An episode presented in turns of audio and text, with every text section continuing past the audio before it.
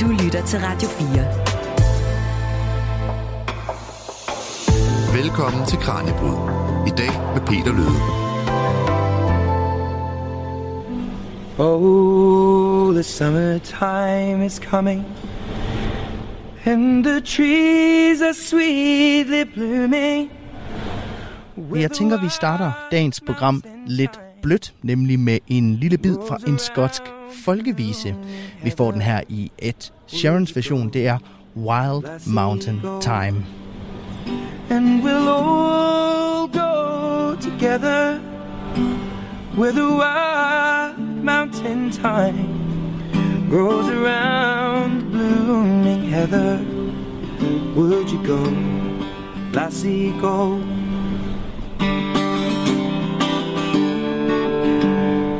Det er jo simpelthen en sang om det her med, når temperaturen stiger, og duften af timian så småt begynder at kravle ned fra bjergene. Og det er lige præcis duften af bjergenes vilde timian, som Kranjebrud handler om i dag. For hvis du nogensinde har sat din fod i køkken, så kender du helt sikkert også den her karakteristiske duft af timian. Den her friske, lidt sure duft, der altså er fast inventar ovenpå blandt andet focacciabrød, eller måske ovenpå en god lammekølle. Men den her aromatiske plante gemmer måske på en af løsningerne på et af klimakrisens allerstørste problemer. For det viser sig simpelthen, at plantens duft blandt andet er noget af det, der ruster den til at håndtere fremtidens varmere miljø. Og hvad kan man så bruge det til? Det er det, som et projekt fra Aarhus Universitet nu er ved at finde ud af. Derfor så har vi dedikeret dagens udsendelse af Kranjebrud til den her duftrige urt. Hen over de næste 50 minutter, der skal vi blandt andet på en tur op i bjergene ved Middelhavet på jagt efter timian.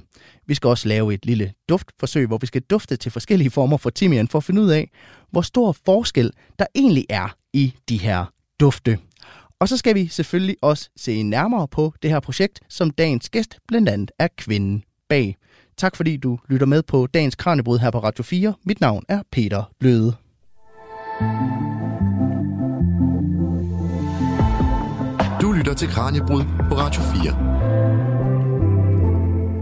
Og med her i studiet, der har jeg besøg af Bodil Elers, seniorforsker i terrestrisk økologi ved Institut for Ecoscience på Aarhus Universitet. Velkommen til programmet, Bodil.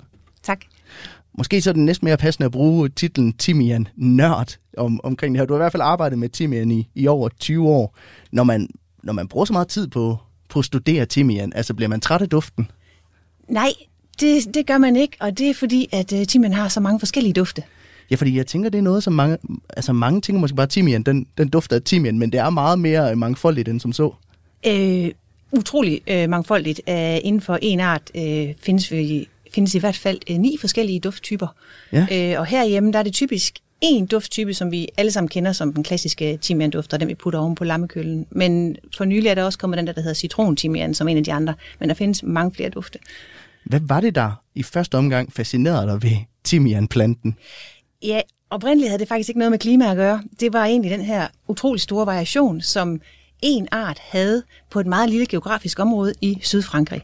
Og øh, det var det, som jeg for mere end 20 år siden øh, tog afsted for at, at undersøge sammen med en forskningsgruppe dernede. Øh, vi vidste, at der var den her meget store variation i kemien i timian, og vi ved, at timian den dominerer vegetationen dernede. Altså de fylder mellem 20 og 50 procent af en vegetation op, når du bare sådan kigger, det er timian, der står der. Det er deres ramsløg. Ja, og det lige præcis. Og det dufter jo fantastisk. Men, men det man også vidste, det var, at du kunne gå hen til en bestand, og så var der en dufttype, så kunne du gå 200 meter længere hen lige, og måske over en vinmark eller et eller andet, duft igen, så var det en anden dufttype. Så kunne du gå lidt op af, af det er sådan en dal, der har, så du kan også lidt bjergene, så er det en tredje dufttype osv. Så, så på et meget lille område omkring sådan 10 kvadratkilometer, der havde man altså seks i starten seks duft, vi fandt faktisk syv, så syv forskellige dufttyper dernede, men meget geografisk adskilt, sådan, så en bestand var typisk domineret af en duft, og en anden bestand af en anden. Og så ved vi, at den her kemi, den har utrolig stor påvirkning på sine omgivelser. Vi mm. ved, at øh, Udover at de lugter godt, så kan de virke enormt afskrækkende på planteædere. Så nogle øh, er gode til at blive, undgå at blive spist af snegle, andre er gode til at undgå at blive spist af biller osv. Vi ved også, at de slår bakterier og svampesygdomme ihjel, og vi ved også, at de kan hæmme spiring og vækst af andre naboplanter. Ja. Så det, som jeg egentlig oprindeligt var mega fascineret af, det var, okay, hvad betyder det for det lokalsamfund øh, af alle organismer, øh, planter og små, øh, smådyr, at vokse sammen med sådan en, øh, en kemisk fabrik der i sit øh, nabolag? Ja. Øh, og har det nogen betydning, at kemien er forskellig? Så det lyder til, at timian har meget mere nytte, end bare at, at få lammekøllen til at, til at smage lidt bedre. Der er i hvert fald mange aspekter af den kemi, den laver. Det kan være, du skal prøve at fortælle lidt om, hvordan du så har arbejdet med timian konkret i din forskning de sidste 20 år. Altså det, vi fandt ud af, det var faktisk, at øh, først så var vi interesseret i effekten af biodiversiteten øh, ved at have den her dominerende kemiske nabo. Øh, og fordi den har alle de her afskrækkende effekter, så havde jeg egentlig først troet, at der nok ville være en øh, lavere artsrigdom lige i nærheden af timian øh, i forhold til et tilsvarende område, hvor der ikke var så meget timian. Og det vi fandt, det var faktisk det modsatte.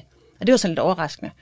Øh, men en af de årsager, vi også fandt til det, det var, at andre arter, specielt rigtig mange af de her små enårige urter, som findes dernede i rigtig mange, øhm, de tilpasser sig til at vokse med timian. Men ikke bare at vokse med timian generelt, men at vokse med den timian, der producerer lige præcis den lokale kemi, som de er vant til. Og hvad er så overrasket dig mest i det her arbejde? Øhm, og det er der nogle mange ting, der har været. Øh, for det første, at tilpasningen hos stjernearter kunne gå så relativt hurtigt. Mm. Øh, de, den her kemiske variation har vi jo kendt og har været kortlagt i i hvert fald i 50 år, og man ved, at den er meget stabil. Og det vil sige, at den her geografiske adskillelse af små kemiske fabrikker og hvad de udskiller til miljøet, har egentlig været stabil i i hvert fald i en 40-50 år. Og det er jo egentlig nok til, at der kan ske selektion på andre arter, så de kan tilpasse sig lige præcis det her lokale miljø. Og det synes jeg er lidt sejt, at én art faktisk kan virke som selektionsfaktor på andre arter. Ja. Øh, og øh, det er ikke kun timian, der findes jo rigtig mange aromatiske planter dernede. Øh, lavendel, oregano, rosmarin, vintersar.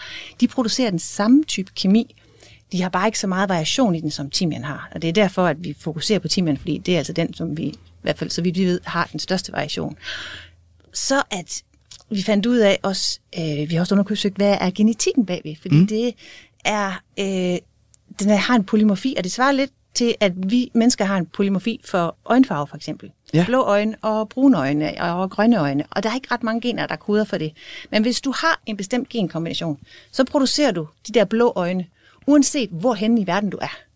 Selvom du så kommer til et område, hvor alle de andre de har brune øjne, så vil du blive ved med at producere blå øjne. Det kan godt være, at dine børn vil producere brune øjne, hvis mm-hmm. du får børn med en brun øje, men du selv kan ikke ændre den type, du har. Og det samme gælder for timian. Det er den genetik, der er afgørende for, hvad det er for en helt specifik kemi, den laver.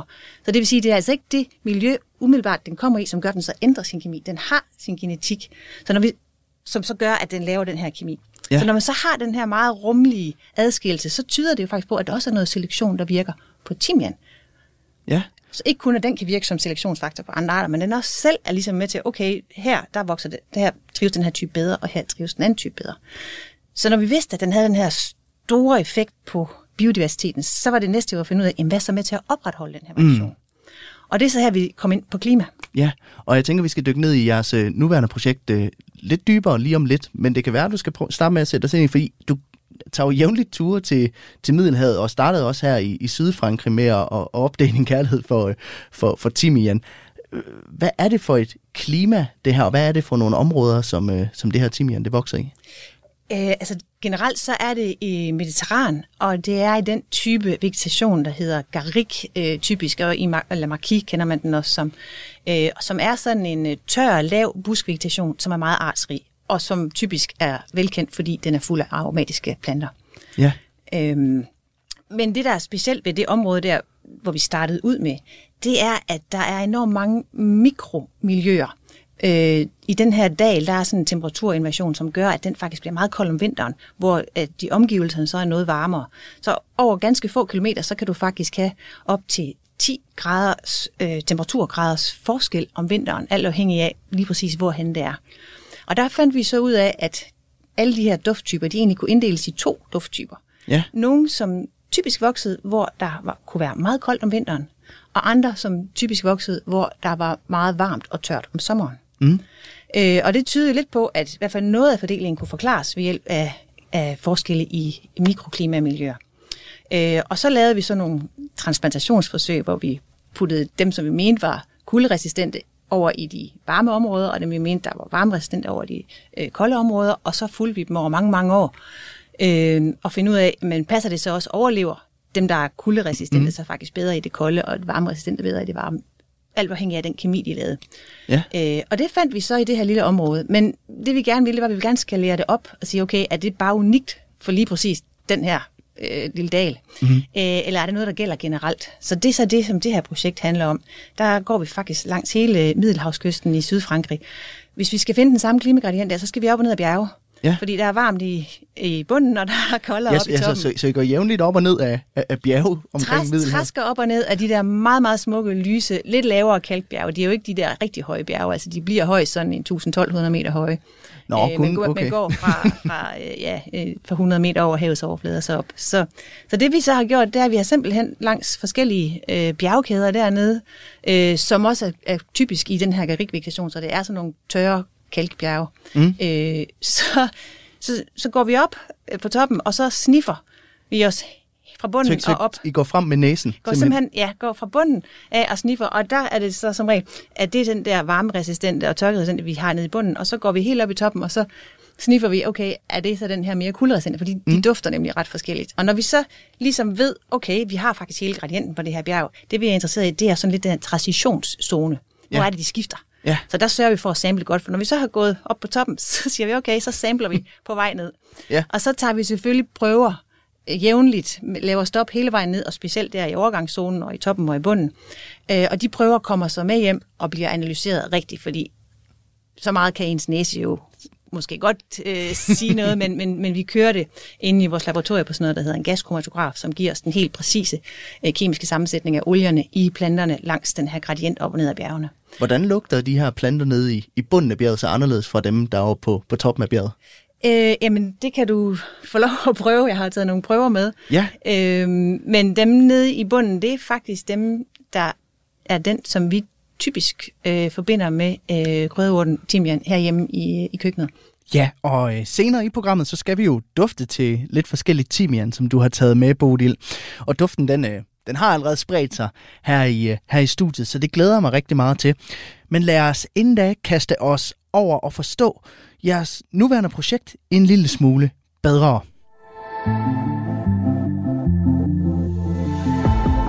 Du lytter til Kranjebrud på Radio 4.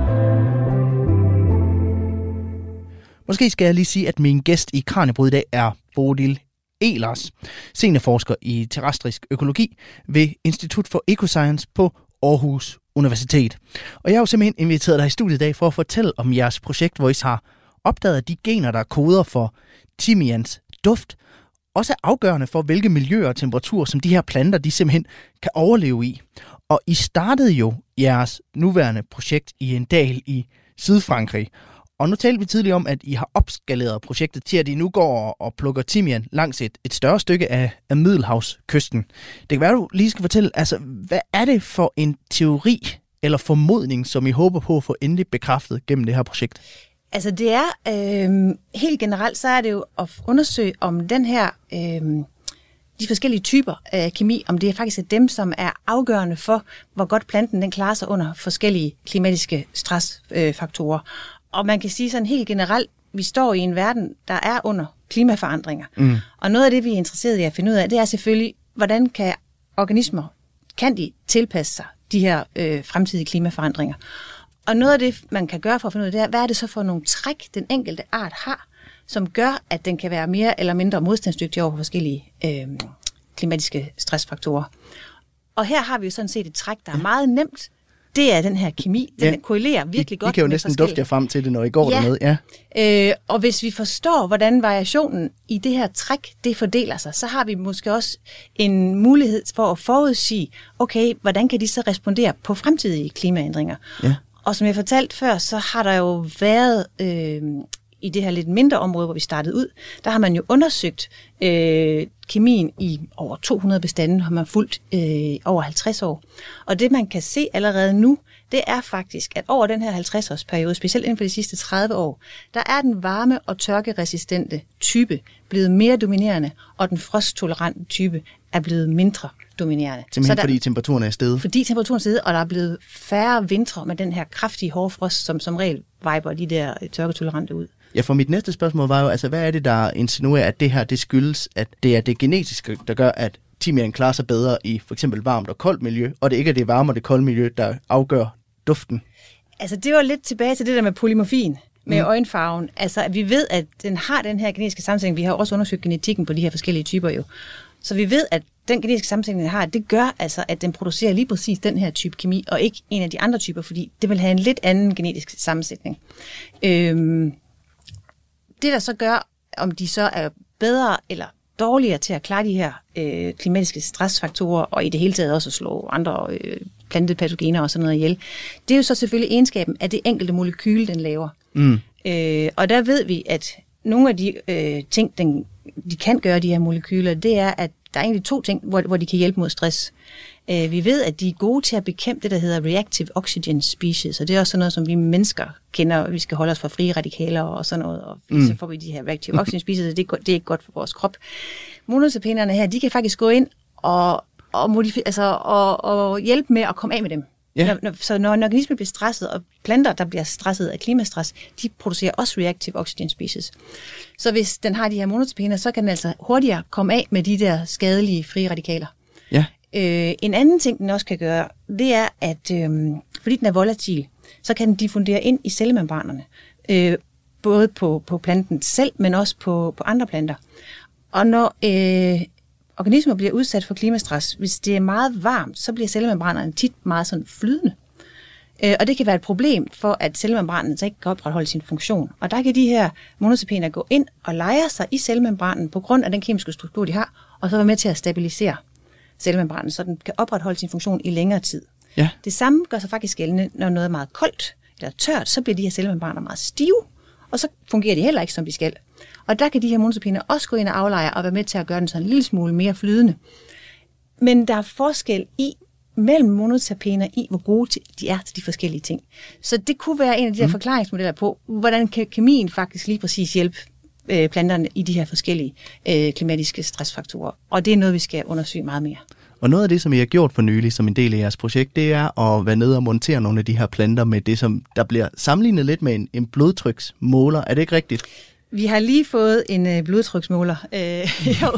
øh, og vi har faktisk ikke haft den med nede i felten endnu, fordi den er så ny, så lige nu har vi bare testet den af, øh, ja, lige 5 km herfra, hvor vi står øh, ude på vores væksthus, Ja. øh, hvor vi har planterne også til at vokse, hvor vi har de forskellige kemiske typer til at vokse, og hvor vi kan stresse dem øh, med varmestress og med kuldestress.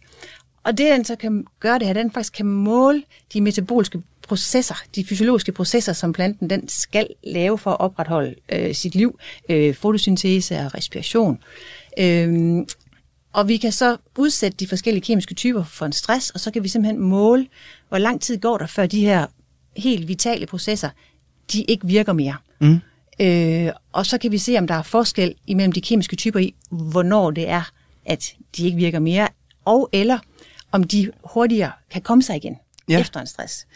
Og ideen er så, at det kan vi selvfølgelig lave meget kontrolleret ude i vores væksthuse, men vi vil jo også måle det direkte ude i felten. Og der er den altså genial, den her blodtryksmåler, fordi den er ikke særlig stor. Jeg skal sige, det er en vanvittig dygtig phd jeg har, der hedder Andreas, som er ekspert i alt det her, og jeg tror, han glæder sig helt vildt til at komme ned til Sydfrankrig og gå op og ned ad bjergene med den her blodtryksmåler i steg varm sommerhede, og måske også, når det er meget, ja, meget det, koldt. det lyder ikke altid til, at det er nogen fornøjelse at gå rundt i bjergene i, i, i, omkring Middelhavet i, i sommervarmen.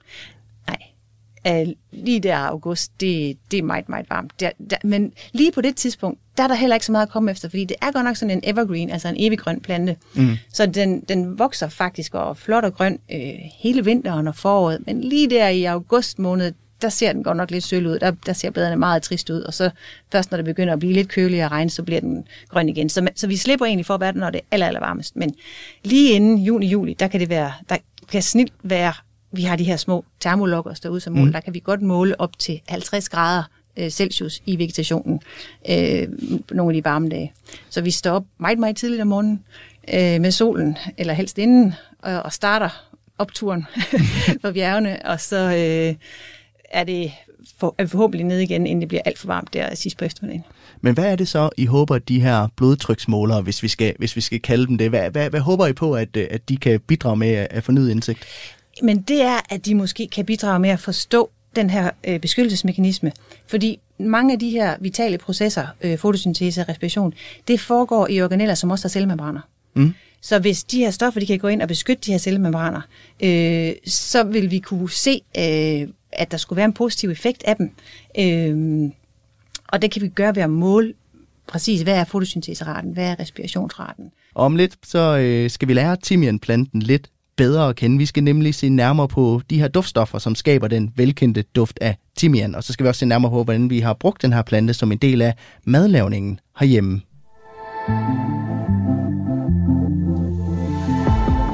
Du lytter til Kranjebrud på Radio 4.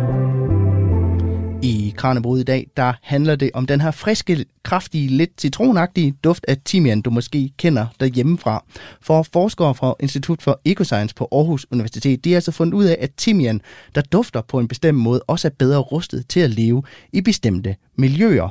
Og senere i programmet, der skal vi tale lidt om, hvad vi så egentlig kan bruge den her information til, og vi skal også dufte til lidt forskelligt timian. Men inden vi kommer så langt på det, så vil jeg gerne blive lidt klogere på den her plante, som de fleste nok kender som et krydderi hjemmefra fra hylden. Måske skal jeg lige nævne over for nye lyttere, at min gæst er Bodil Elers, der er seniorforsker i terrestrisk økologi ved Institut for Ecoscience på Aarhus Universitet, og som altså også er en af forskerne bag det her timian projekt. Og du har taget en del forskellige planter med her. De dufter rigtig, rigtig øh, kraftigt, og senere så skal vi prøve at dykke lidt ned i de enkelte dufte øh, fra dem. Men der er jo mange planter, der dufter. Både, altså, vi har snakket lidt om lavendel, der er også noget som fyretræer. Altså, hvorfor er det lige timian, der er oplagt at undersøge i det her projekt? Altså, det er fordi, at den har den her enorm store variation i dufttyper. Mm. Øhm, alle de aromatiske planter, øh, altså som du nævnte, lavendel, oregano, og vintersar, rosmarin og sådan noget, de producerer monoterpener. Og de producerer også de, de samme monoterpener, som timian faktisk producerer. Så ja. de har nogle af de samme kemiske typer. Timian har bare mange flere forskellige typer. Men, så vidt vi ved. Og i det her område, hvor I, hvor I arbejder, hvad, altså, der er jo sådan en genetisk diversitet i hvert fald, der afgør, hvad duften er, men er det den samme art alle sammen? Eller ja. Er det, ja, det er det, der er så vanvittigt. Det er en og samme art. Hvad er det for en art, I, I studerer dernede? Øh, det er den, der hedder, på latin hedder den Thymus vulgaris, og det er almindelig timian, og det er den, som er den mest dominerende nede i det mediterrane område. Så det er den, man kender hjem fra, fra krydderiskabet? Ja, det er den. Øh, vi har jo også øh, timian øh, hjemme i Danmark. Mm. Det er nogle andre arter. Den her duft, som timian har, altså hvilken funktion har den ude i, ude i naturen? Øh, den har mange øh, forskellige øh, funktioner, øh, men primært er det nok en forsvarsmekanisme øh, for planten til at undgå at blive spist af mm. insekter, til at slå sygdomsfremkaldende bakterier og svampe ihjel, men kan, den kan faktisk også øh, hæmme spiringen af andre planter, så den kan måske øh, den vej rundt øh, undgå, at den konkurrerende plante øh, vokser så stor alt for tæt på den. Ja, og øh, nu har vi talt meget om forskellen i, i dufte i det her område. Smager de også forskelligt, de her planter? Ja, det betyder, gør de. Betyder det, skyldes det også den her genetiske variation, eller hvad skyldes det? Ja, altså nu øh, smag og duft hænger jo også meget sammen. Og, og du vil om lidt, tror jeg, kunne dufte seks forskellige dufte her. Mm. Øh, og det, det, nogle af dem er selvfølgelig lidt mere ens, så kan det være, måske være svært at smage. Men men ja, du kan smage forskel på dem. Jeg laver også nogle gange bare te med dem, og du kan, det er næsten den nemmeste måde, og der kan du i hvert fald godt uh, tydeligt smage, hvad det er for en type. Om det er den tørkeresistent, uh, eller om det er den restresistente type, du har med at gøre. Og jeg tænker, vi skal blive ved det her med timian som, som smagsgiver. Vi skal nemlig et smut ud af studiet og se nærmere på, hvordan timian bliver brugt i madlavning. Det her er Kranjebrud på Radio 4. Fordi meget af den timian, der sælges i butikkerne i dag, er sydeuropæiske varianter. Men hvis du går ud i den danske natur, så kan du også finde den smalbladede timian, som er hjemmehørende her i landet.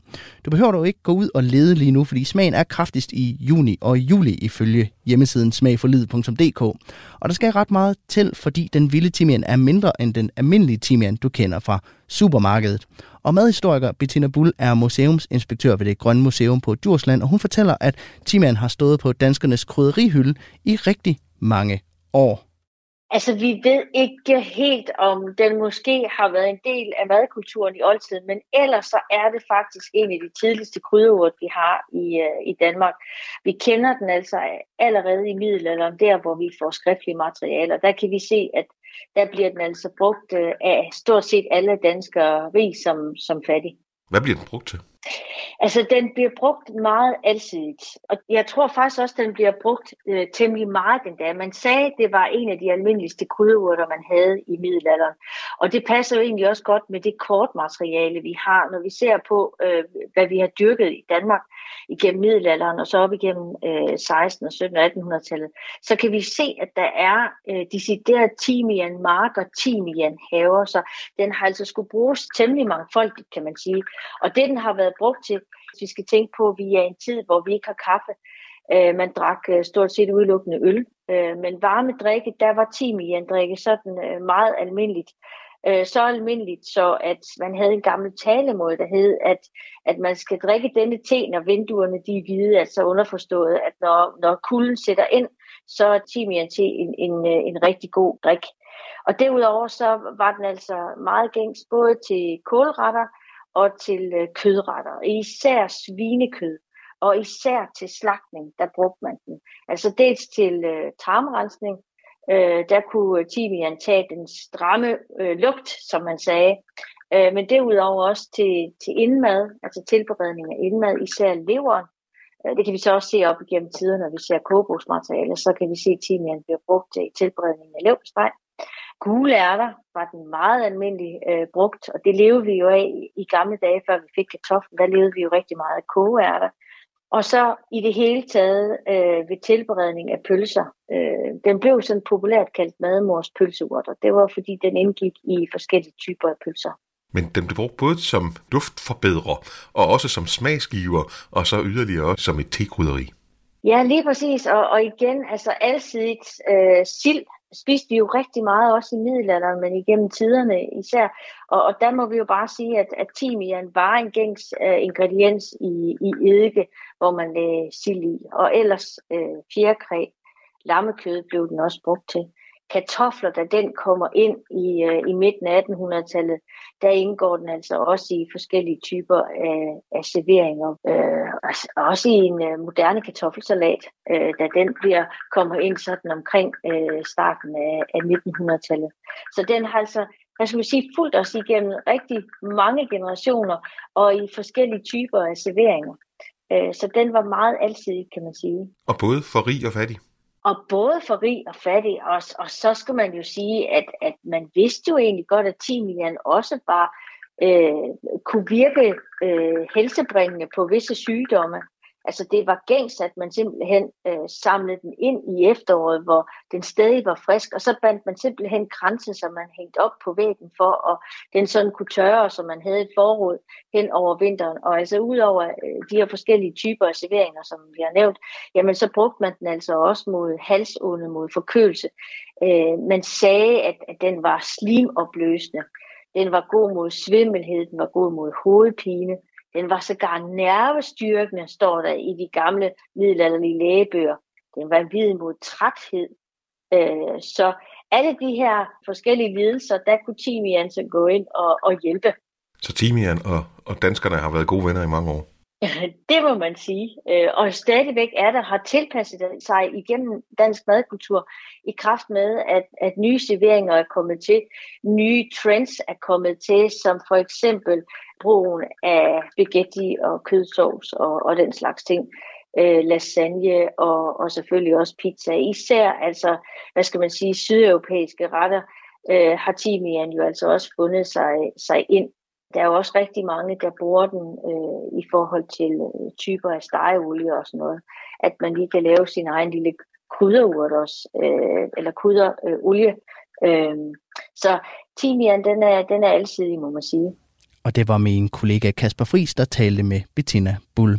Og lyt med om lidt, hvor vi dufter til forskellige former for timian og forsøger at sætte nogle ord på, hvad den her duftvariation egentlig skyldes. Du lytter til Kranjebrud på Radio 4. I dag i Kranjebrud, der dufter der dejligt frisk af timian herinde i studiet. Vi er nemlig ved at se nærmere på et projekt, som prøver at kortlægge duftvariationerne af timian. Og indtil videre, der synes jeg er det mest opsigtsvækkende, det har været det her med, hvordan det er duften, der simpelthen afgør, om de øh, bedre kan tåle kulde eller varme. Min gæst i studiet er Bodil Elers, der er seniorforsker i terrestrisk økologi ved Institut for Ecoscience på Aarhus Universitet. Og jeg tænker, vi skal prøve at kaste os ud i lidt af et eksperiment nu, eller et forsøg af det måske nærmere, fordi du har taget virkelig mange forskellige former for, for timian med i studiet i dag, Bodil. Ja. Det kan være, du skal give os en kort introduktion til, hvad det er, vi har herover og hvad det er, vi har her, og hvad det er, vi har herover. Ja, men jeg var ude og hente dem her for en times tid siden i vores væksthuse, og det er planter, som øh, er spiret af frø, som er samlet ind i Sydfrankrig. Okay. Øhm, og herover der har jeg den her, som er en af de mere varme og tørketolerante nogle, og det er den, som du kender typisk fra køkkenet. Okay, ja. Øh, det samme gælder den her. Den er noget mere græs, den vi kalder for snegledræberen. Ja. Øh, og de andre herover, det er sådan de mere typiske frosttolerante nogle. Der har vi den her, som er øh, citrontimianen. Mm. Der kan du i hvert fald tydeligt duft øh, citronen. Og den er meget syrlig, ja. Meget, ja. Øh, og det her, det er en, det er en tujanol. Det er også en af dem, som er, uh, er god frost. Ja, det er næsten ikke til at komme til. Vi har så meget timian her på, på bordet. Og hvad dufter den af, siger du? Ja, den, den producerer den monosapen, der hedder tujanol. Fordi når jeg siger, at ja. den her tujanol og den her, det er en linalol, det er sådan en meget sød duft, så er det fordi, at cirka 80% af indholdsstofferne mm. i den olie, som producerer, det består af en eneste type monosapen, og det her, det er så den, der hedder linalol. Ja. Det her, det er så den monosapen, der hedder tujanol. Det her, citronduften, det er den monosapen, der hedder geraniol. Snegledræberen herover, det er karvakrol. Den her, som vi kender typisk, det er tymolen. Og så har jeg faktisk den her en ny type, som ellers typisk findes i Spanien. Ja. Den hedder cineol. Det har sådan en meget sådan kamp for eukalyptus-duft. Og den, er og lige den dufter at... meget af, af eukalyptus. Altså, den minder mig lidt om ja, de der haribo-poser med, med eukalyptus. Øh, ja, det er faktisk sådan ja. lidt slik over den. Ja, det er rigtigt. Ja, hvad, hvad er det så, der, der afgør den her forskel i, i duft? Er det udelukkende gener? Ja, det er genetikken, den har, og det er faktisk ganske få gener, som er øh, med til at bestemme lige præcis, hvad er det for en monosapen, der bliver spyttet ud af den her biosyntetiske kæde, som sådan en plante den går igennem, når den producerer de her forskellige typer. Øh, og det er sikkert, fordi de her gener, de koder for nogle enzymer, som sørger for, at basalstrukturen, den så enten går den ene, eller den anden, eller den tredje, eller den fjerde vej, så det bliver øh, enten linalol, geraniol eller thymol. Og det er altså dem herover, øh, det, blandt andet den almindelige timian, som vi kender, der, der klarer sig bedst i, i de her lidt varmere miljøer. Ja. Så det vil også være nogle af dem, som vi ser, der potentielt set kommer flere af i, i fremtiden, i takt med, at temperaturen den stiger? I takt med, at temperaturen stiger, men faktisk lige så meget i takt med, at vinterfrost bliver sjældnere. Ja. Fordi det er egentlig dem, der øh, gør, at de her øh, varmetolerante nogen, hvis de kommer ind og vokser i de områder, hvor der er vinterfrost, hvis der så kommer en slem vinterfrost, så krasser de simpelthen af lynhurtigt. Hvorimod de andre typer, der står her, de klarer det altså fint. Så det burde egentlig være dem her, vi havde til at stå hjemme i vores haver, fordi det ville være dem, der bedst overlever øh, en dansk vinter. Og øh, nu har vi øh, jo kaldt dem for duftstoffer, de her. Øh, det kan være, vi skal dykke ned i lidt mere, hvad, hvad er det, hvad det er for nogle, nogle stoffer helt konkret, som vi kan dufte her i, i, i, i næsen, når vi, når vi står her. Altså, hvor, hvor meget ved vi om, hvor de her, hvordan de bliver dannet? Øhm, altså, det, rent biokemisk, så ved man faktisk ret meget om det. Altså, det er øhm, duftstofferne, det er de her volatile, altså mm. flygtige stoffer, og det er monoterpener. Og monoterpener tilhører en gruppe af plantekemi, der generelt hedder terpener, og der findes forskellige typer. Monoterpenerne, det er sådan de mest volatile. Så har vi også diterpener og sesquiterpener, og der kender folk for eksempel typisk harpix fra ja. grænnål. Det er også nogle terpener, men det er nogle lidt tungere terpener end monoterpenerne. Jeg vil sige tak for duftprøven, Bodil. Vi, øh, vi er nødt til at haste videre, fordi vi har et sidste punkt, som vi skal nå at runde i dagens program, nemlig det her store spørgsmål om, hvordan vi kan udnytte timians duftstoffer, som vi lige har fået en lille prøve af her, til andet og mere end bare at skabe gode madoplevelser. Og jeg kan tease og sige, at øh, det blandt andet handler om noget med at bekæmpe dræbersnegle og klimakrisen på et og samme tidspunkt. Hvordan det hænger sammen, det kan du høre mere om lige om lidt. Du lytter til Radio 4. For som vi allerede har talt om, så er timian jo en, en plante, som har væsentligt flere superkræfter, end jeg lige umiddelbart troede, inden vi gik i gang med, med programmet her. Og jeg tænker, vi skal bruge resten af programmet på at tale lidt om, hvordan de her evner, de så kan være med til at gøre en reel forskel ude i, ude i verden. Og lad os starte med noget, som jeg synes lyder en lille smule bizart, fordi at øh, vi jo tidligere talt om det her med, at nogle timianformer, som dufter på en, en bestemt måde, de altså også er bedre rustet til for eksempel at klare sig i et varmere miljø. Og det er jo noget med, at timian på den måde kan være med til at, at ruste andre planter til os bedre at kunne håndtere de her temperaturforandringer, som klimakrisen bringer med sig. Det lyder lidt mærkeligt, men, men den er god nok. Er det ikke rigtigt, Bodil?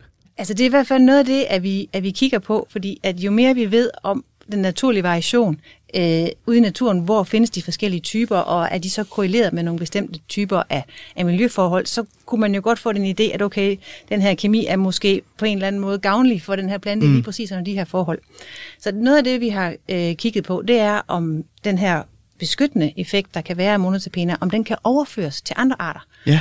Øh, og der har jeg haft øh, nogle øh, gode kolleger, som har haft en studerende, der har lavet et meget elegant forsøg med nogle små springhaler, hvor de har udsat dem for øh, monosapener, som er typisk de monosapener faktisk, som vi finder øh, herhjemme i Fyrskov, den der mm. hedder alfapenen.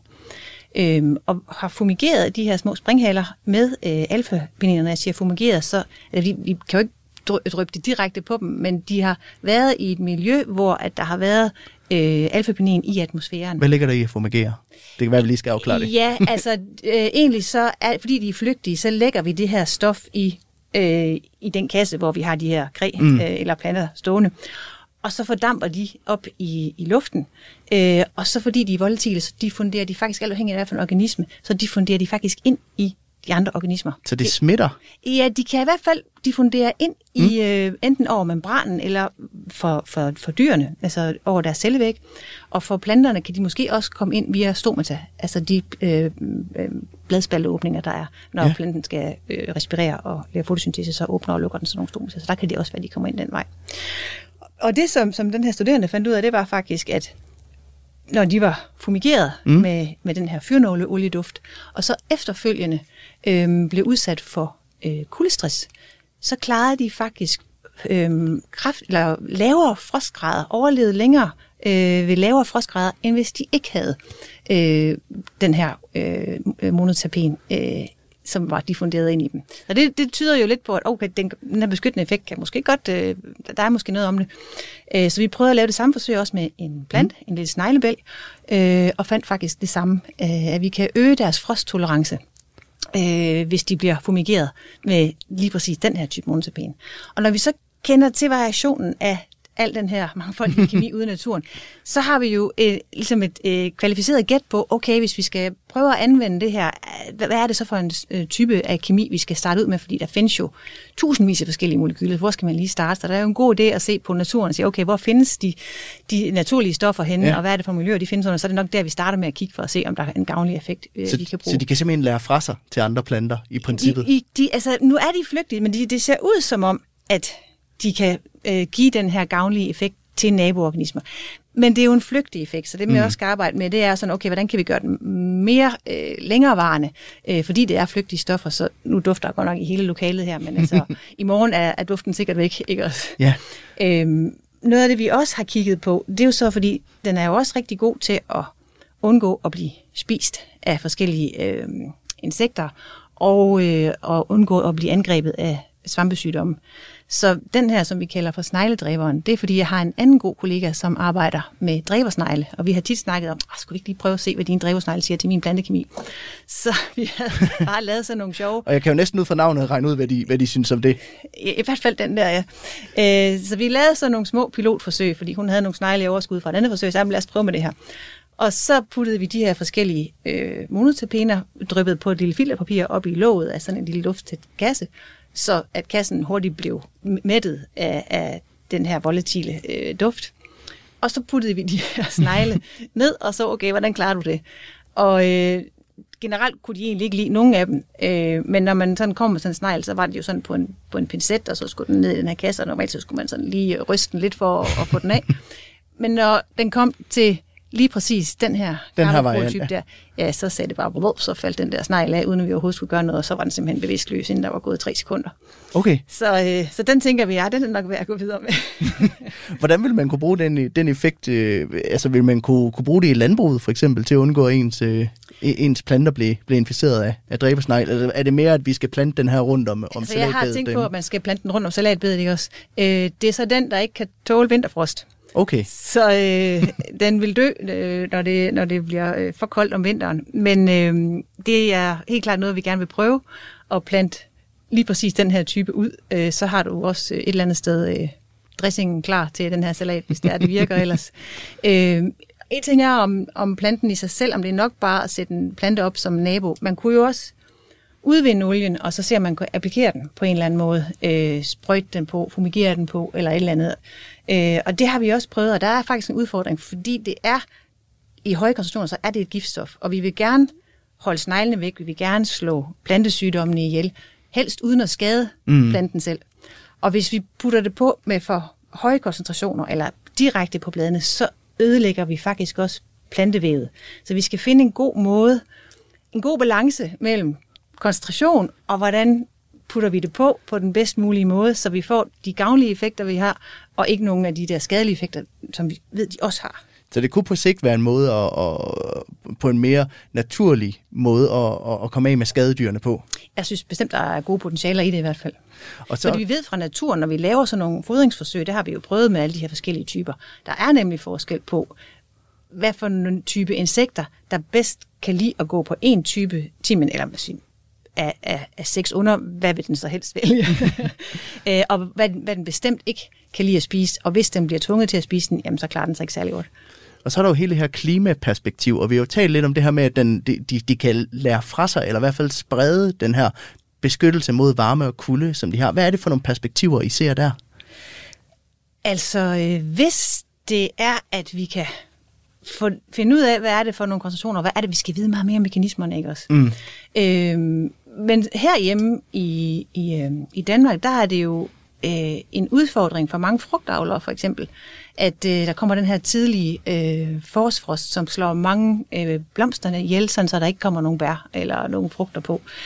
Og hvis man kunne beskytte plantevævet ved at fumigere med nogle af de her stoffer, uden at ødelægge plantevævet. Men man vidste, at okay, så kan den faktisk klare et par grader mere frost. Den kan dermed gå fra minus 6 til minus 8 grader eller andet, uden at tage skade. Så kunne det jo være en måde, hvis, man, hvis vi kunne finde ud af, hvordan man kunne, kunne applikere det. Så simpelthen overføre den her resistens til nogle af de afgrøder, der måske ellers ville, ville lide under de, de stigende temperaturer. Det er i hvert fald en idé, som vi godt kunne tænke os at gå videre med. Men som sagt, der, er, der skal mere forskning, vi skal kende mere til mekanismer, vi skal kende mere til de gavnlige og negative effekter, og så specielt, hvordan vi applikerer det.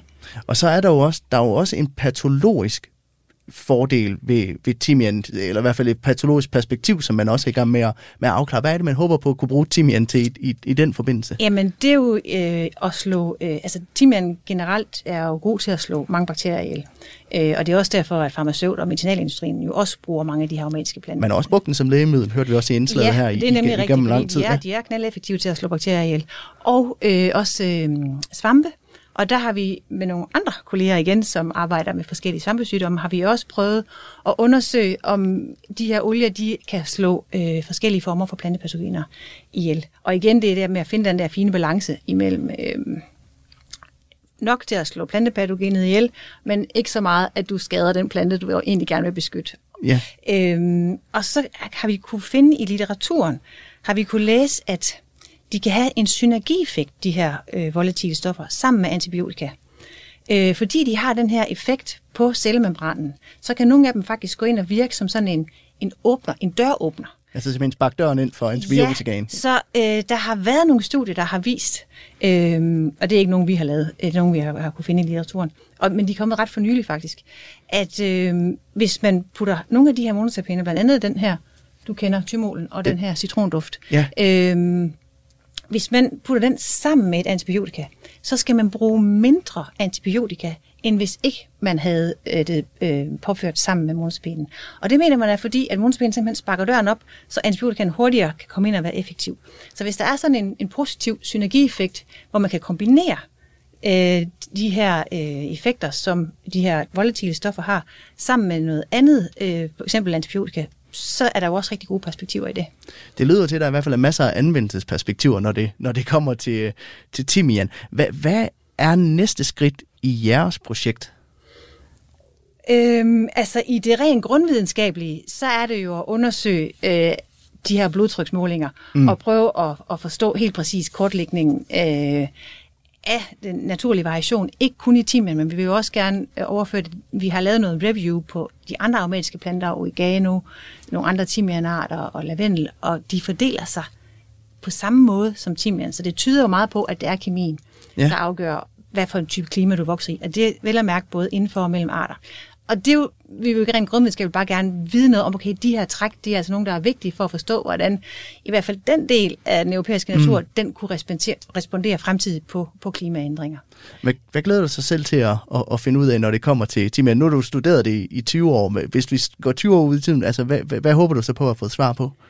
Jamen, ved du hvad, det kan jeg faktisk ikke sige nu, fordi det, der er fedt ved at studere det her, jeg fortalte dig, hvad jeg startede ud med. Mm. Ikke? Og så det var jo at forstå biodiversiteten, og hvad betyder det for andre organismer at stå sammen med sådan en kemisk nabo, og jeg var overhovedet ikke inde på sådan noget med klimastress, og nu er det så det, jeg kigger på, og jo mere man lærer et system at kende, der er så diverst, jo flere nye spørgsmål kommer der jo op. Øh, så så det, det ved jeg ikke jeg, jeg, det bliver jo nok overrasket. Det er ikke, altså det, måske, jeg, jeg håber, at jeg stadigvæk arbejder med de her aromatiske planter om 20, 20 år. Men det kan være, at det er nogle andre ja. aspekter af deres biologi. Den har masser af overraskelser ja, det i, endnu. Jeg. Ja. Hvis du skulle sende lytterne afsted med et eller andet, de skal tænke over næste gang, de måske står derhjemme og har købt en timian i, i, øh, i supermarkedet, hvad skulle det så være? Uh, det var jo et stort spørgsmål. Jamen, det skulle måske være, øh, ja, lige at sende en tanke på, at okay, den her, den putter jeg oven på øh, min lammekøl, men den effekt, den rent faktisk har ude i naturen, og den variation, som den repræsenterer, i hvert fald i, i Middelhavsområdet, og nu kan det jo også være, at vores klima heroppe ændrer sig sådan, så, så der kommer, de lige så stille kommer herop også. Øh, det er da bare fascinerende, synes jeg. Bol- at vide, hvad det er, man putter i munden, hvad det er for en naturhistorie, der ligger bagved. Det er i hvert fald også enormt fascinerende. Altså, du har i hvert fald åbnet min verden for helt nye perspektiver på, på det, som jeg bare synes var en, en krydderurt, der, der var relativt god oven på en, oven på en bøf. Bole Elers, seniorforsker i terrestrisk økologi ved Institut for Ecoscience på Aarhus Universitet. Tusind tak, fordi du havde lyst til at komme forbi øh, studiet i dag og gøre mig og lytterne klogere på Timians herligheder, hvis man kan sige det på ja, den måde. godt nok også griset godt herinde.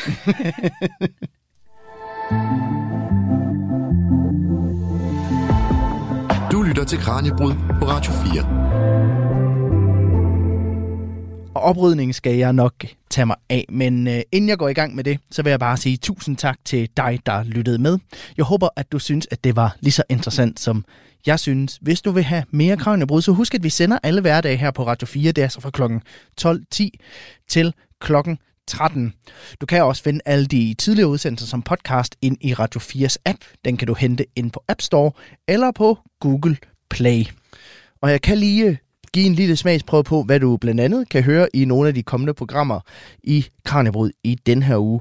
Blandt andet så skal vi se nærmere på et projekt, der har kortlagt de sundhedsmæssige fordele ved at være religiøs. Det viser sig faktisk, at øh, hvis du praktiserer din religion, så bliver du mindre indlagt end andre mennesker, og du dør faktisk også senere. Og hvad vi så kan bruge den information til, det taler jeg med to forskere om i et program senere på ugen.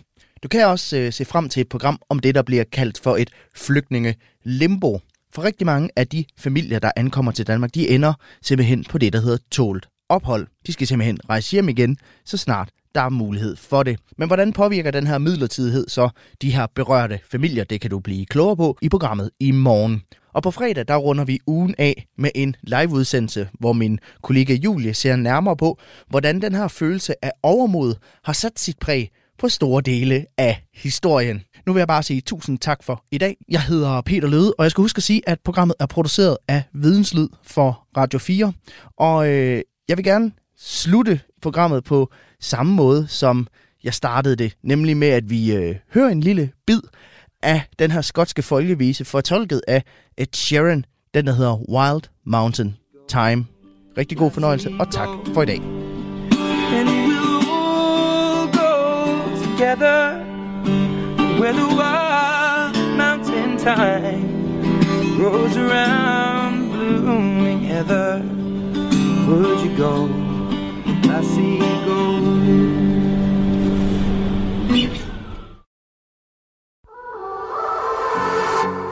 En kendt dansker er død i en time. Synes, det ville være skrækkeligt, hvis jeg vidste, noget skulle være for evigt. Men først skal de spise et måltid, som var det deres sidste. Så kommer, kommer desserten. Så kommer den altså. Ej, fuck, hvor er det voldsomt. Og, øh, Og altså, hvorfor, Anna? Hvorfor? Altså, jeg aner det ikke. Sammen med vært Lærke Kløvedal taler de om døden, maden og alt derimellem. Men fjordrejer, det er barndom. Det er gode stunder med min far. Det er noget af det eneste, jeg har haft med papa. Lyt til det sidste måltid i Radio 4's app, eller der, hvor du lytter til podcast. Æret være hans minde. Radio 4. Var det det? Det var det. Ikke så forudsigeligt.